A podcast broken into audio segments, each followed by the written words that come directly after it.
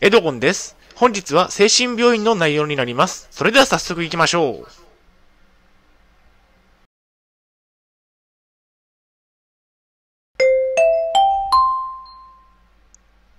はい、HCAP チャンネルにようこそ。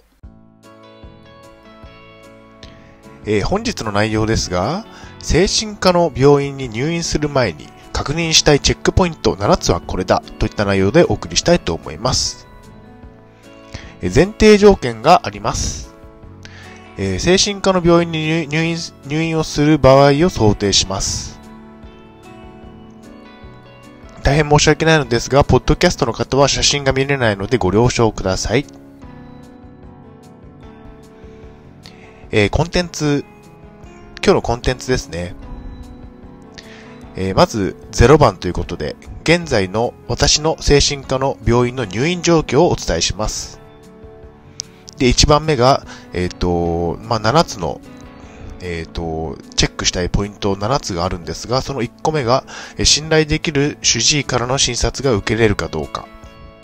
え2点目が、病室にテレビや冷蔵庫が置いてあるかどうか。え3点目が、外出は毎日できるのかどうか。4点目が、病室で充電ができるかどうか。えーここまでを前半として、えーお送りしたいと思います。5番目からは後半になります。えー5番目、パソコンが入院中に使えるかどうか。で、6点目、えー小遣い管理と貴重品管理。えー7点目がお風呂には毎日入れるか。最後に終わりにがあります。まずは0番目、現在の私の精神科の病院の入院状況をお伝えしたいと思います。3年間精神病院で入院生活を送っていました。まあ、とても、えー険しく長い長い入院生活でした。まあ、過去形になっているんですが、えー無事に今は退院できています。で、グループホーム生活を1年半ほど、えー継続して続けています。で、現在住んでいるグループホームは3年で退去しなければいけません。まあ、このようなか感じで、えー入院3年間とグループホーム生活1年半を、えー過ごしてきました。えーこちらが、えー私が今現在住んでいるグループホームの玄関とお風呂場とトイレの入り口になっております。えーグループホームの玄関は一人暮らしのアパートと同じです。といったところですね。まあ、えっ、と、個人用の玄関があるわけですね。とても快適に一人暮らしと同じ生活ができています。えーこちらが、えっ、と、寝室ですね。えっ、と、お布団と枕が見えますね。ポッドキャストの方はすいません、見れません。で、早速ですが、コンテンツの丸1番から入っていきたいと思います。えー、まあ、7点の、えっ、と、精神科に入院する前の、えーチェック項目が7点あるんですが、その1個目ですね。えー信頼できる主治医からの診察が受けれるかどうか。えー信頼できる主治医ということで、まあ私の場合は精神科に入院をして、まあ初めて主治医とお話をしたんですが、まあ、えっ、と、結構信頼できる主治医だったので、とても、えっ、と、入院中は、えっ、と、無事に、えっ、と、意思疎通ができたと言いますか。とても、えっ、と、信頼関係が築けたと思っています。で、一から信頼関係ということで、まあ、えっ、と、精神病院に入院した場合は、一からの信頼関係になることが多いです。それは、えー患者にとって大きな負担になります。まあ、緊急を要する入院の場合は特にそうなりますね。なので、えっと、主治医、信頼できる主治医がいる病院に入院できれば一番いいわけですね。まあ、それができるかどうかが、まあ、チェックポイントの一番になっております。で、チェックポイントの2番目、病室にテレビや冷蔵庫が置いてあるかどうか。これも大きな、えっ、と、とチェックポイントになりますね。まあ、入院する前にチェックしておいた方が良いでしょう。え私が精神科の病院に入院した時には、新潟の病院に入院したことがありまして、また、東京の病院にはなかったということですね。まあ、新潟の病院には、えー、と、テレビや冷蔵庫が自分の部屋に置いてあったんですが、東京の病院にはテレビや冷蔵庫置いてありませんでしたといったところですね。安いジュース、買いだめできないということで、えっ、と、冷蔵庫がない場合はちょっと、えー、東京の病院の時は不便な思いをしました。えっ、ー、と、机しかなかったですね。東京の病院の時には。とても不便な、えー、思いがありました。まあ、えっと、新潟の病院に入院していたこともあって、そこではテレビや冷蔵庫が置いてあったので、もう自分の部屋でテレビが見放題、自分の好きなチャンネルが、えー、見放題だったということなんですが、まあ、そういうこともできなかったですね、東京の病院の場合は。なので、えっと、このあたりも、えっと、チェックするポイントになっております。まあ、病院によってテレビや冷蔵庫のあるなしが異なりますということで、えっ、と、入院する前に確認をし確認をしておくのが良いでしょう。まあ、こちらが病院の病室ということで、まあ、東京の、えー、精神病院に入院していた時の、えー、病室の、えー、様子ですね。本当にもうテレあテレビと冷蔵庫がなくて、えー、机しかないわけですね。机と椅子ですね。それしかないような状況になっておりました。まあ、新潟の病院に入院した時は、えっ、ー、と、ここにテレビと冷蔵庫がさらにプラスしてあったので、とても快適な生活が送れていました。で、チェックポイントの3番目、外出は毎日できるのかといったところですね。外出の頻度は重要ポイントです。もう気分転換に外出ができるかどうかといったところですね。で、東京の病院に住んで、え、入院していた頃は、え、外出は週に1回しかできませんでした。まあ、とても不便なえー、思いをしていたわけですね。で、ストレスの発散の機会なわけですけども、えー、っと、少なすぎたといったところで、え、ストレスの発散が思うようにできなかったというのが不便でした。あと入院中はお金を使いすぎないということで、まあ、外出はお金を使ってしまうので、まあ、外出の頻度が少ない分、まあ、お金は貯まっていくのかなといったころがあります。なので、えっ、と、外出ができるかどうかは、えー、精神病院に入院をする前に必ず電話か何かで確認をする方が良いでしょう。で、チェックポイントの4番目ですね。えっと、病室で充電ができるかどうか。これも重要な、えー、ポイントになっておりますね。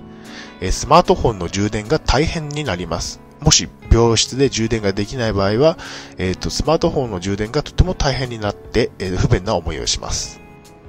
えー、乾電池やモバイルバッテリーで私は充電をしていました。え病室で充電が自由な病院がやっぱりいいわけですよね。そうすれば、えっと、自由に、えスマートフォンなどに充電ができます。これもチェックしておいた方が良いでしょう。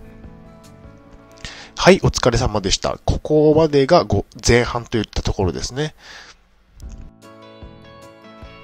はい、休憩中ということで、えっ、ー、と、特に何もないので、このまま後半戦に入っていきたいと思います。はい、後半戦ですね。えっ、ー、と、入院する前にチェックすべき、えー、チェックポイントの5番目。えパソコンが入院中に使えるかどうか。えー、パソコンが禁止、タブレットが禁止、という状況でした。東京の精神病院の場合は。これはとても不便でしたね。私はもう本当にパソコン、タブレット使いたかったんですが、えどうしてもダメだと言ったところで、えっ、と、入院中3年間は、えっ、と、一切触れませんでした。とても不便でした。しかし、新潟の病院の場合は自由だったんですね。パソコンもタブレットも自由に、えー、病室で充電もできたりして使い放題だったので、えっと、本当に病院によって様々なんですね、ルールが。なので、えっと、入院する前に必ず、えー、チェックをするようにしましょう。えパソコンを使いたい人は許可されていて使える病院に入院するべきですといったところですね。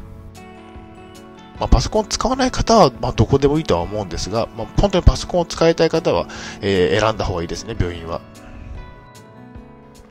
これが自宅の様子ですね。もう本当に入院中とは比べ物にならないほどグループホーム生活はとても満足しています。で、チェックポイントの6番目ですね。小遣い管理と貴重品管理ということで、えー、小遣い管理料は1日120円取られていました。貴重品管理料は1日30円取られていました。えー、入院中は必ずかかります。え貴重品管理料はなしにすることができます。ということで、え小遣い管理料の1日120円は必ず入院している患者さんはかかってくるんですが、え貴重品管理料に関しては、え貴重品を自分で管理することによってなしにすることができました。まあ、このあたりの出費というところも、えっと、入院する前に確認をしておく方が良いでしょう。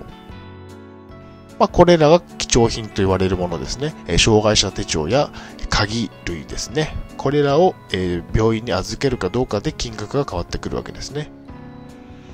貴重品の管理料が徴収される病院があるということですね。で、えー、チェックポイントの7番目、まあ、最後ですね。えっ、ー、と、お風呂に毎日入れるかどうか。えー、綺麗好きな方には深刻な問題ですね。まあ、東京の病院では、お風呂は週に3回しか入れませんでした。しかし、えー、お風呂に毎日入れる病院もありました。なので、病院によってこちらも様々なんですね。なので、えっ、と、自分に合った病院を選ぶようにしましょう。はい、お疲れ様でした。え、後半戦が終わりました。それでは振り返りに入っていきたいと思います。え、精神科の病院に入院する前に確認したいチェックポイント7つはこれだといったところでお送りしてきました。現在の私の精神科の病院の入院状況をお伝えしました。ま、3年間精神病院に入院をして退院して、今は無事にグループホームで生活をしています。で、1番目、信頼できる主治医からの診察が受けれるかどうか。本当に自分が、えっと、いつもかかっている主治医からの診察が受けれるかどうかで、えっと、入院する病院を選んだ方が良いでしょう。で、2番目、病室にテレビや冷蔵庫が置いてあるかどうか。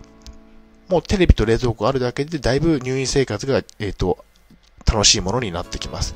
特に、あの、ペットボトルの買いだめとか、スーパーで安い、60円、70円くらいのペットボトルを買いだめして冷蔵庫に置いておけるかどうかがとても重要になってきます。で、丸3番、外出が毎日できるかどうか。本当に外出は気分転換になるので、毎日できる病院を選ぶ方が良いでしょう。